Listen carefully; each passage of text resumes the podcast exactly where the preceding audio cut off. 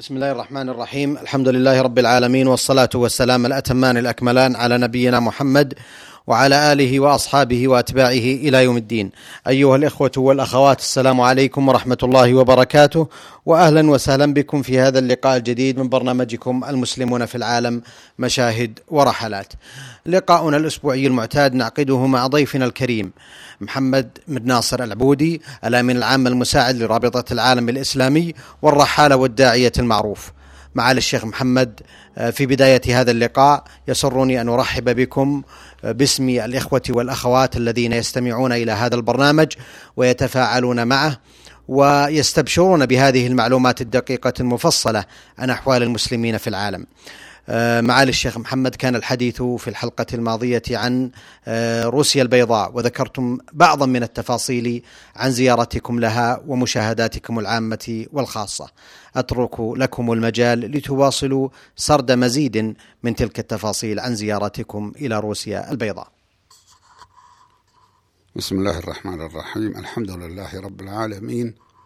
وصلى الله وسلم وبارك على عبده ورسوله سيدنا ومولانا محمد بن عبد الله وعلى آله وأصحابه ومن اتبع هداه. أما بعد فإن الأمر كما كرمتم أيها الأخ الكريم الدكتور محمد بن عبد الله مشوح في أن الحديث سيكون متصلا عن روسيا البيضاء مثل ما بدأناه في الحلقتين أو الثلاث حلقات الماضية. وقف بنا الحديث في الحلقة السابقة ونحن في مدينة اسمها مير ومعنى اسمها معنى اسمها السلام. وقد استرعت انتباهي في هذه المدينة مدينة مير في روسيا البيضاء. عندما وصلناها استرعى انتباهي سرب من البط الأبيض الكبير. بل هي أسراب وهي تتبختر على طريق السيارات وفيما حوله ببرود كأنما تتحدى السيارات بل كأنما تتحدى عصر السرعة كله. ومنظر امرأة راكبة على محراث يجره حصان والمحراث هو الذي يحرث الأرض كما نحن كما هو معروف. ويدل هذا على أنها أسرة واحدة وأن الأرض لها وليست للدولة أو للمزارع الجماعية. المزارع الجماعية مثل الدولة صادرت جميع الأراضي الشيوعيين عندما استولوا على الحكم صادروا جميع الأراضي. ونظرا لأنه لم تبقى أراض يستغلها أهلها فإنهم عمدوا إلى ما يسمى بالمزارع الجماعية. يجعلون كل مزرعة مشتركة بين مئة أو خمسين أو مئتين أو ثلاث يعملون فيها كما يعمل الأجراء ولهم جزء مما تنتجه هذه الأرض. أما المالك والمتحكم فيها فهي الدولة الشيوعية.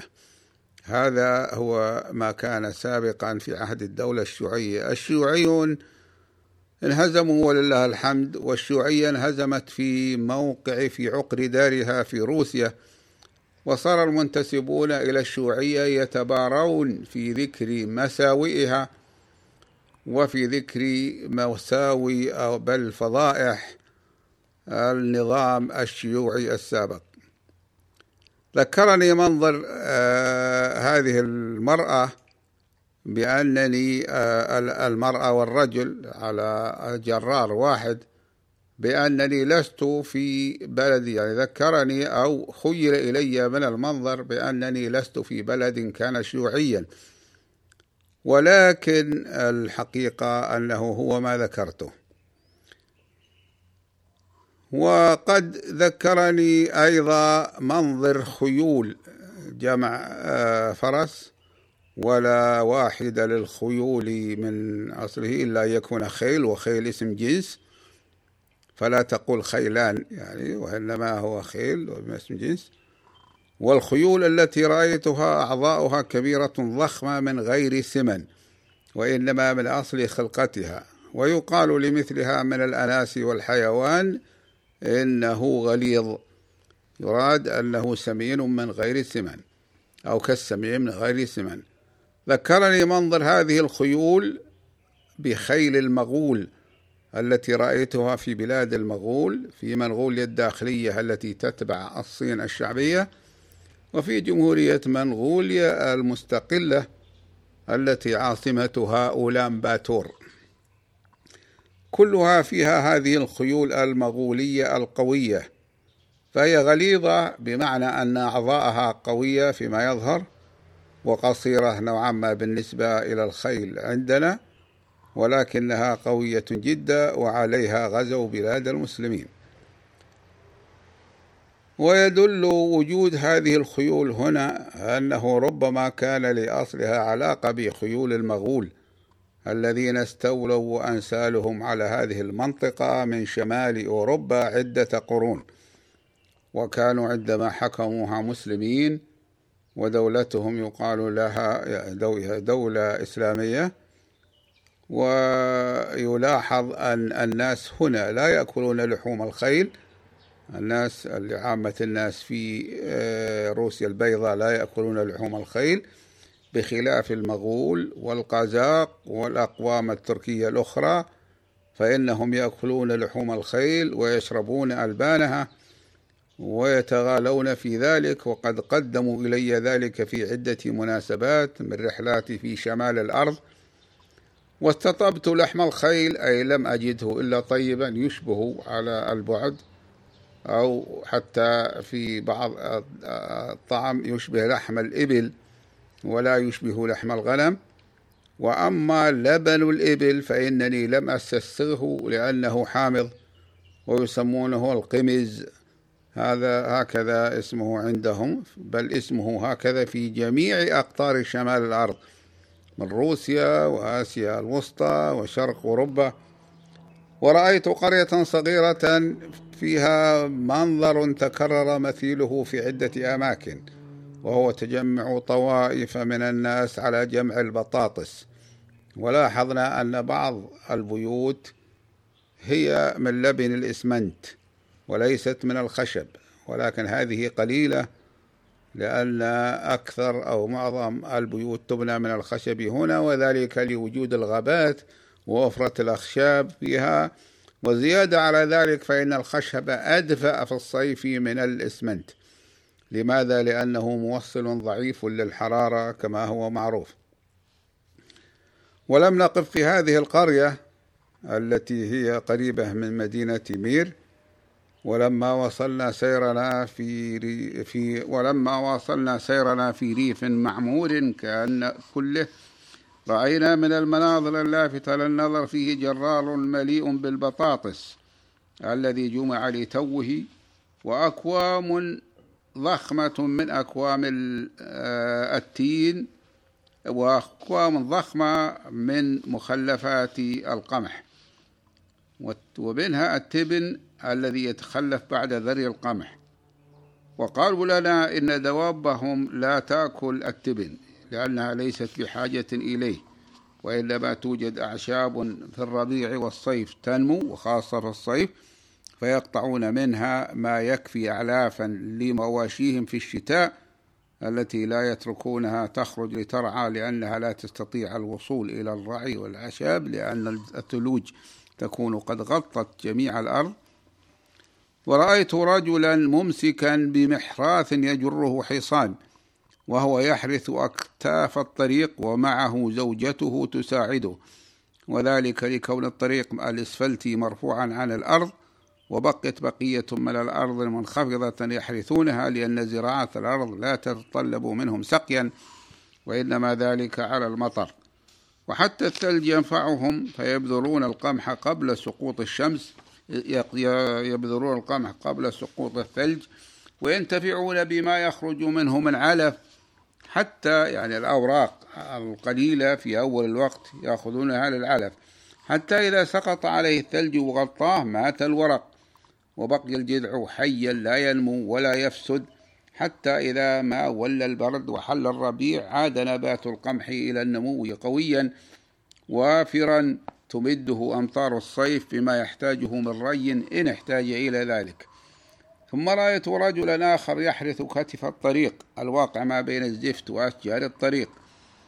ووصلنا إلى بلدة كتب اسمها في لافتة على مدخلها كارلينشي وقد قرأه لنا الإخوة المرافقون لأنه مكتوب بالحروف السلافية المعروفة بالروسية التي لا نحسن قراءتها. وإنما أنشئ المهم وإنما الشيء المهم الذي قرأناه هو أنهم كتبوا بجانب تاريخ بجانب ذلك أي بجانب اسمها كتبوا تاريخ إنشائها أي ابتداء العمارة فيها وأنه كان في عام 1395 وهذا أمر مهم جدا وطريقة رأيتها متكررة هنا ولم أرها في أي مكان آخر من العالم. وهو أن يكتب ابتداء تاريخ البلدة مع اسمها عند مدخلها. مثلا إذا لو أنك الرياض كانت في روسيا البيضاء لوجد الإنسان عند مداخلها اسمها مكتوبا وتحته بدء العمارة تاريخ بدء عمارتها. وهذا أمر مهم جدا ومفيد. ثم إنها فكرة جديرة بالبحث بل بالتطبيق. وما ألطف أن يعرف الشخص الذي يدخل إلى مدينة تاريخ ابتداء العمارة فيها من اسمها المكتوب على المكتوب على مدخلها حتى ولو كانت صغيرة. ولا شك في أن ذلك ممكن بالنسبة إلى المدن غير العريقة وهي التي يعرف تاريخ عمارتها على وجه التحديد أو على وجه التقريب. أما المدن العريقة جدا مثل دمشق وبيروت فإنه يمكن أن يكتب ذلك على وجه التقريب. وحسب ما تفيده النصوص التاريخية على أن يختار تاريخ واحد هو أقرب التواريخ إلى الحقيقية إلى الحقيقة. وبالنسبة إلى هذه المدينة الروسية البيضاء كارلينشي فإن لفظ اسمها قد يوهم بكونها منسوبة إلى كارل ماركس أحد مؤسسي المذهب الشيوعي. غير أنهم ذكروا لي يعني أهل البلاد ذكروا لي أن اسمها هذا قديم من قبل كارل ماركس. وأنها منسوبة إلى قبيلة سلافية تسمى كاريل ويبلغ عدد سكان هذه البلدة خمس خمسة وعشرين ألفا. فيهم مسلمون قليل جدا لا يتجاوز عددهم عشر أو خمس عشرة أسرة. ولك أن تتذكر تاريخ إنشائها المكتوب على مدخلها وهو عام 1395 وتعجب لقلة سكانها. مما يدل على ضعف نمو السكان في هذه المنطقة وربما كانت خربت في وقت من الأوقات أو حدثت لأهلها هجرات في السابق مع أنها في منطقة زراعية خصبة. تركنا بلدة كارلينشي وسرنا 25 كيلومترا فوصلنا بعدها إلى مدينة نافو غرودك ومعناه المدينة الجديدة. ولها أهمية تاريخية إذ كانت أول عاصمة لهذه المنطقة إبان حكم ليتوانيا على روسيا البيضاء. ويبلغ عدد سكانها ستة وثلاثين ألف نسمة فيهم ألف وسبعمائة مسلم. وهؤلاء هذا عدد طيب ولله الحمد. وهم من المسلمين التتار الذين حافظوا على اسمهم الإسلامي طيلة القرون. وإن كانت قد ضاعت منهم الأعمال والأفعال الإسلامية فضلا عن ضياع العلم بالدين. بسبب انقطاع صلتهم ببلاد المسلمين الأصيلة وبسبب سقوط دولتهم قبل ذلك وبسبب تقاعس المسلمين في الحواضر الإسلامية عن زيارتهم في بلادهم ومساعدتهم على أمور دينهم إلى أن جاءت الطامة الكبرى وهي الحكم الشيوعي الملحد الذي حارب الأديان وحرم كل تعليم إسلامي. سبقنا إلى القرية ريفها الخصب الذي كثرت فيه الأبقار السائمة في مظهر خصب. وقد أشرقت الشمس بل صفت حتى صارت في صفائها كأنما هي شمس الصحراء العربية الصاحية في فصل الشتاء.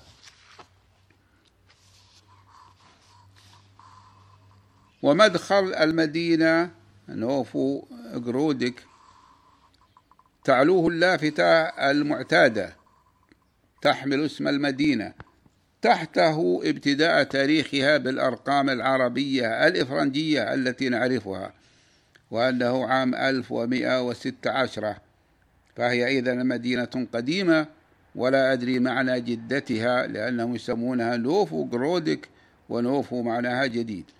ولا أدري معنى جدتها وهي بهذه العراقة إلا إذا كان ذلك التاريخ القديم للمدينة القديمة وبنيت هذه على أنقاضها أو في جانب منها بعد خراب حصل للقديمة.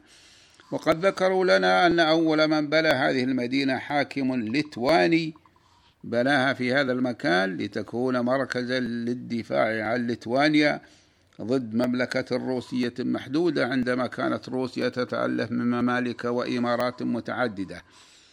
وانحدرنا إلى المدينة مدينة نوفو جرودك مع طريق تظلله الأشجار الباسقة بل تكاد تغلقه.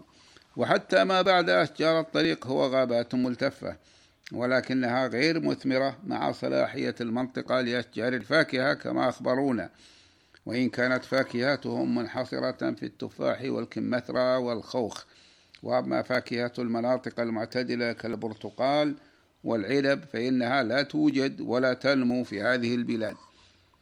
وعند بدء العبارة في المدينة بدأت أشجار التفاح المحملة بل المثقلة بأثمارها الخضر لأنها من التفاح الأخضر. وفي مدخلها رأينا خرافا من غنمهم الصغير الحجم الأغبر اللون وإن كانت غبرته تميل إلى البياض وقد أخبرونا أن الناس لا يقبلون على لحمه إلا إذا كانوا من الفقراء لأن الشحم فيه كثير. وقال لي أحدهم إن أكثر ما في أغنامنا هو الصوف والشحم. دخلنا المدينة مع ضاحية غارقة في الأشجار بل الخضرة كلها. فوصلنا مباشرة إلى القسم القديم منها وهو في وسطها فكان مما استرعى انتباهي كثرة الأنبياء الأبنية المطلية بطلاء أصفر اللون من الأبنية المتعددة الطوابق. وإن كانت طوابقها قليلة ثم تكررت رؤية الطلاء الأصفر حتى على الأبنية ذات الطابقين. وسرنا في شوارع المدينة غير المزدحمة فحتى منازلها متباعدة فيما عدا قلبها الضيق فكان أهم ما يميزها في نظر القادم من بلد جافة مثلي هو الخصوبة في الأرض والخضرة التي تطالعك في كل اتجاه. وأهلها هم الأوروبيون البيض وليس المراد بذلك أنهم هم أهل روسيا البيضاء فهذا ظاهر وبدهي. ولكن المراد من ذلك أن مظاهرهم هي مظاهر الأوروبيين في أوروبا الذين هم بيض ونعرفهم في بلادنا بذلك إلا أنهم أوروبيون فقراء يظهر ذلك عليهم من دون تأمل وتبعد هذه المدينة عن حدود بولندا ستين كيلو مترا تركنا قلب المدينة إلى ضاحية أشبه بالقرية الريفية لأن البيوت فيها بين البساتين ووقفنا عند أحد البيوت فكان المنظر غريبا إذ هو أخضر زراعي خصب يعني المنطقة ولكن المظاهر ليست مظاهر غنى. فالبيوت من الخشب المحدب السقوف بمعنى أن سقوفه مسنمة تسنيما حادا وأكثرها قد غيرته التقلبات الجوية فصار ذا لون أغبر أو رمادي غير بهيج. وأسوار البيوت التي تكون معها أرض ضيقة يزرعها صاحب البيت هي من الخشب أو من الحديد. والأطفال الذين رأيناهم رغم قلتهم هم أطفال الأوروبيين الشقر ولكن أعدادهم ليست كثيرة. هذا البيت الذي وقفنا عنده هو بيت الأخ علي شهيتو فيش وأصل شهيتو شهيد العربية. وحرفت على ألسنتهم إلى شهيتو ثم حرفها الروس أيضا فسموه بالروسية علي شغيدو فيتش استقبلنا الأخ علي هاشم باشا وكأنما لا يكاد يصدق وصولنا إليه. والأخ علي متقاعد وكان يعمل قبل ذلك في أحد المصانع. وليس معنى كونه متقاعدا أنه لا يعمل شيئا الآن بل يعمل بالزراعة. ولكن العائد من الزراعة قليل حتى بالنسبة لمن يتفرغون لها. وقد أسرع الأخوة المرافقون يقولون إن الأخ علي نشيط في العمل الإسلامي ولذلك اختاره المسلمون رئيسا للجمعية الإسلامية في هذه المدينة مدينة نوفو جرودك وسمعت بعضهم ينسى أو يتساهل فيقول الجمعية التتارية بدلا من يقول رئيس الجمعية الإسلامية يقول رئيس الجمعية التتارية. وهم يفعلون ذلك من منطلق أن اسم تتاري ومسلم مترادفان. فالتتار مسلمون وهم الجماعة المسلمة الرئيسية في المنطقة وأغلبهم قدماء في هذه البلدة. دخلنا بيت الأخ علي شهيد توفيتش من باب سور خشبي قصير. ثم دخلنا باب المنزل الذي يقع إلى داخل أرضه. وليس على الشارع. يعني المنزل يقع في داخل وليس على الشارع وإنما أشبه ما تكون بالفلة. ولكنه هو آه، يزرع هذه الأرض التي حول بيته. فاستقبلتنا زوجته واسمها حليمة وهي مسنة مثله. ولا أرى في البيت ولا ما حوله أحدا من الأولاد. فذكروا أن لهم ذكر الأخ آه، شهيد فيتش علي شهيد فيتش أن لهم لهما ولدين متزوجين يعيشان بعيدا عنهما. ولم أرى من الحيوان حول في في بيتهما إلا دجاجا كبير الحجم قد أطلقوه في أرضه التي يقع فيها بيته وهي مزرعة صغيرة. أجلسنا الأخ علي شهيد فيتش في غرفة الاستقبال. التي هي ذات أثاث خشبي مثل البيت نفسه الذي هو من الخشب ولكنه يبدو في مظهره من الخارج كأنما هو من الإسمنت وكذلك من الداخل لأنه مكسوب من الداخل بالورق الجيد الذي يبدو كأنه الطلاء المتقن. والغرفة صغيرة مثل مستوى البيوت الريفية في هذه البلاد التي كانت شيوعية. ومع ذلك هي أوسع وأفضل كثيرا من بيوت سكان المدن التي تكون من شقة ضيقة محدودة المساحة والمقصود من ذلك سكان المدن في البلدان الشيوعية السابقة. ولك أن تعجب إذا عرفت أن نصيب الفرد في مدينة لينينغراد الكبيرة التي عاد إليها اسمها القديم بطرسبورغ يتراوح ما بين سبعة أمتار مربعة وستة أمتار هذا هو قانونهم الذي لا يستطيع الشخص ولو كان معه الأموال الطائلة أن يستأجر غيره في زمن الشيوعية. فإذا آه، فهو لا يستطيع أن يستأجر إلا مساحة سبعة أمتار. بمعنى أنه إذا كانت معه زوجته فله ما يستأجر شقة صغيرة مساحتها أربعة عشر مترا. هذا هو قانونها. الذي كان سائدا لسنوات طويلة في زمن الشيوعية. ولا يستطيع أن يخالفه لأن الذي يؤجر البيوت هي الدولة الشيوعية وهي التي قررت هذا وأغلب سكان المدن الشيوعية السابقة على هذا المنوال. إلا أن بعض المدن تتوسع في ذلك فتعطي للشخص الواحد تسعة أمتار وهذا موجود في عدد من المدن وفي خاصة بآسيا الوسطى.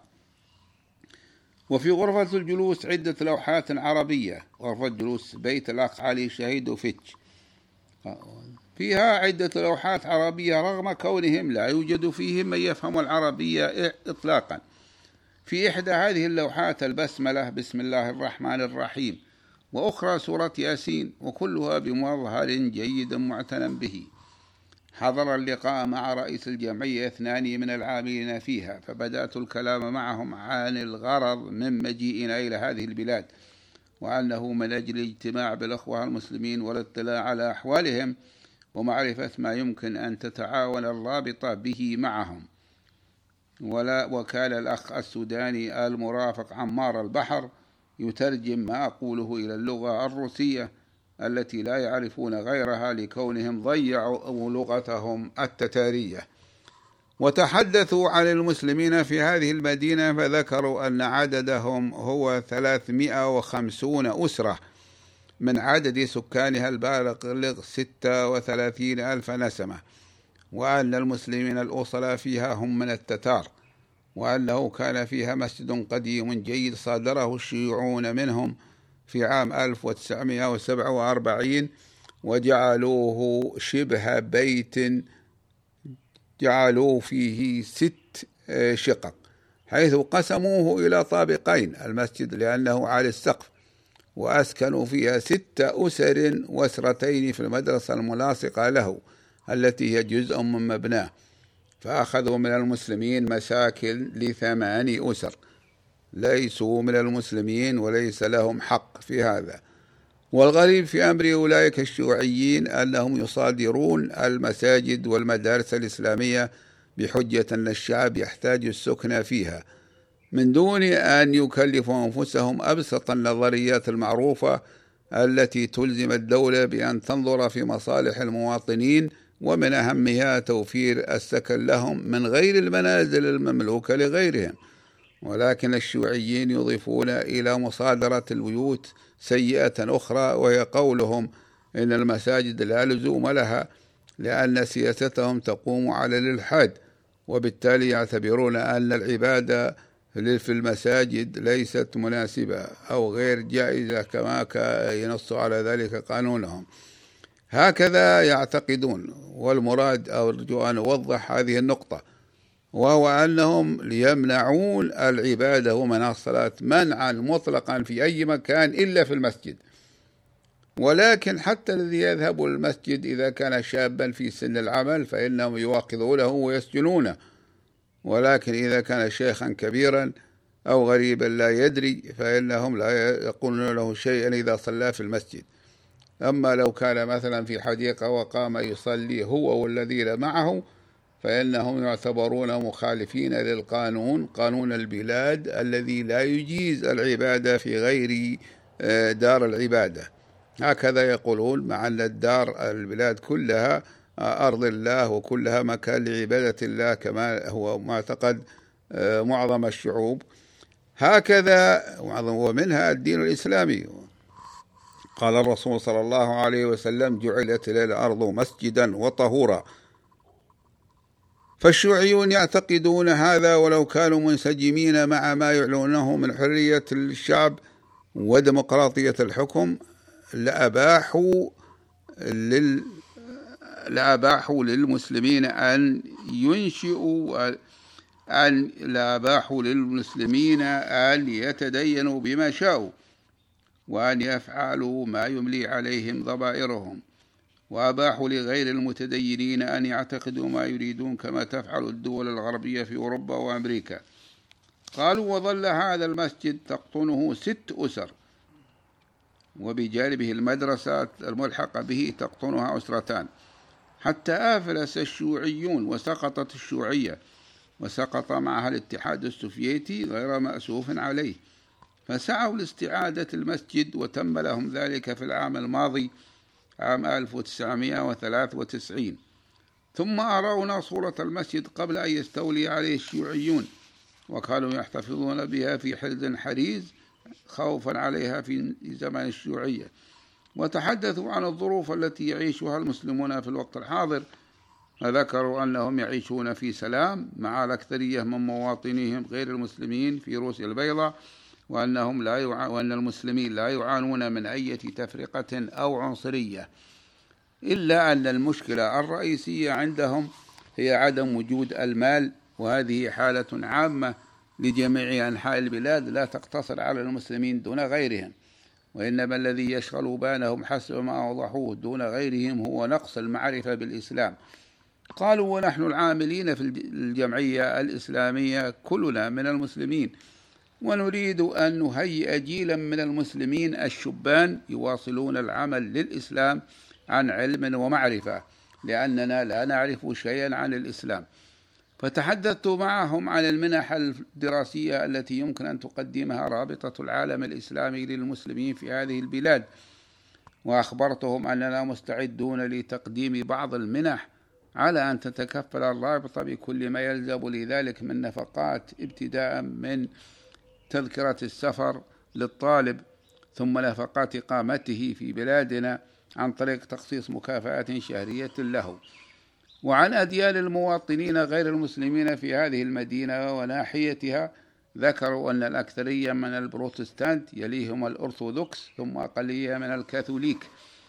ومن طريف ما عرضوه علينا صورات بقرة يذبحها المسلمون في عيد الإضحى. ونوهوا بأنهم يوزعون لحمها على المحتاجين من المسلمين. وقال بعضهم إنه إذا حضر أناس من غير المسلمين من المحتاجين فإننا نعطيهم من لحمنا تأليفا لقلوبهم ولنشعرهم أن الإسلام هو خير للجميع وأنه لا يفرق وبخاصة في إطعام الطعام بين المسلمين وغيرهم. قالوا وهذا من الشعائر الدينية التي كانت ممنوعة إبان الحكم الشيوعي لأن الاحتفال بالأعياد الدينية كلها ممنوع. أحسنتم وشكر الله لكم. أيها الإخوة والأخوات في ختام هذا اللقاء أتوجه بالشكر الجزيل بعد شكر الله سبحانه وتعالى إلى ضيفنا الكريم معالي الشيخ محمد بن ناصر العبودي الأمين العام المساعد لرابطة العالم الإسلامي والرحالة والداعية المعروف والذي تحدث إليكم عن زيارته لجمهورية روسيا البيضاء وبعض المشاهدات عن أحوال المسلمين هناك. آه، أعتقد أن للحديث بقية نواصلها في مثل هذا اليوم من الأسبوع القادم وهذه تحية من محدثكم محمد بن عبد الله مشوح والسلام عليكم ورحمة الله وبركاته.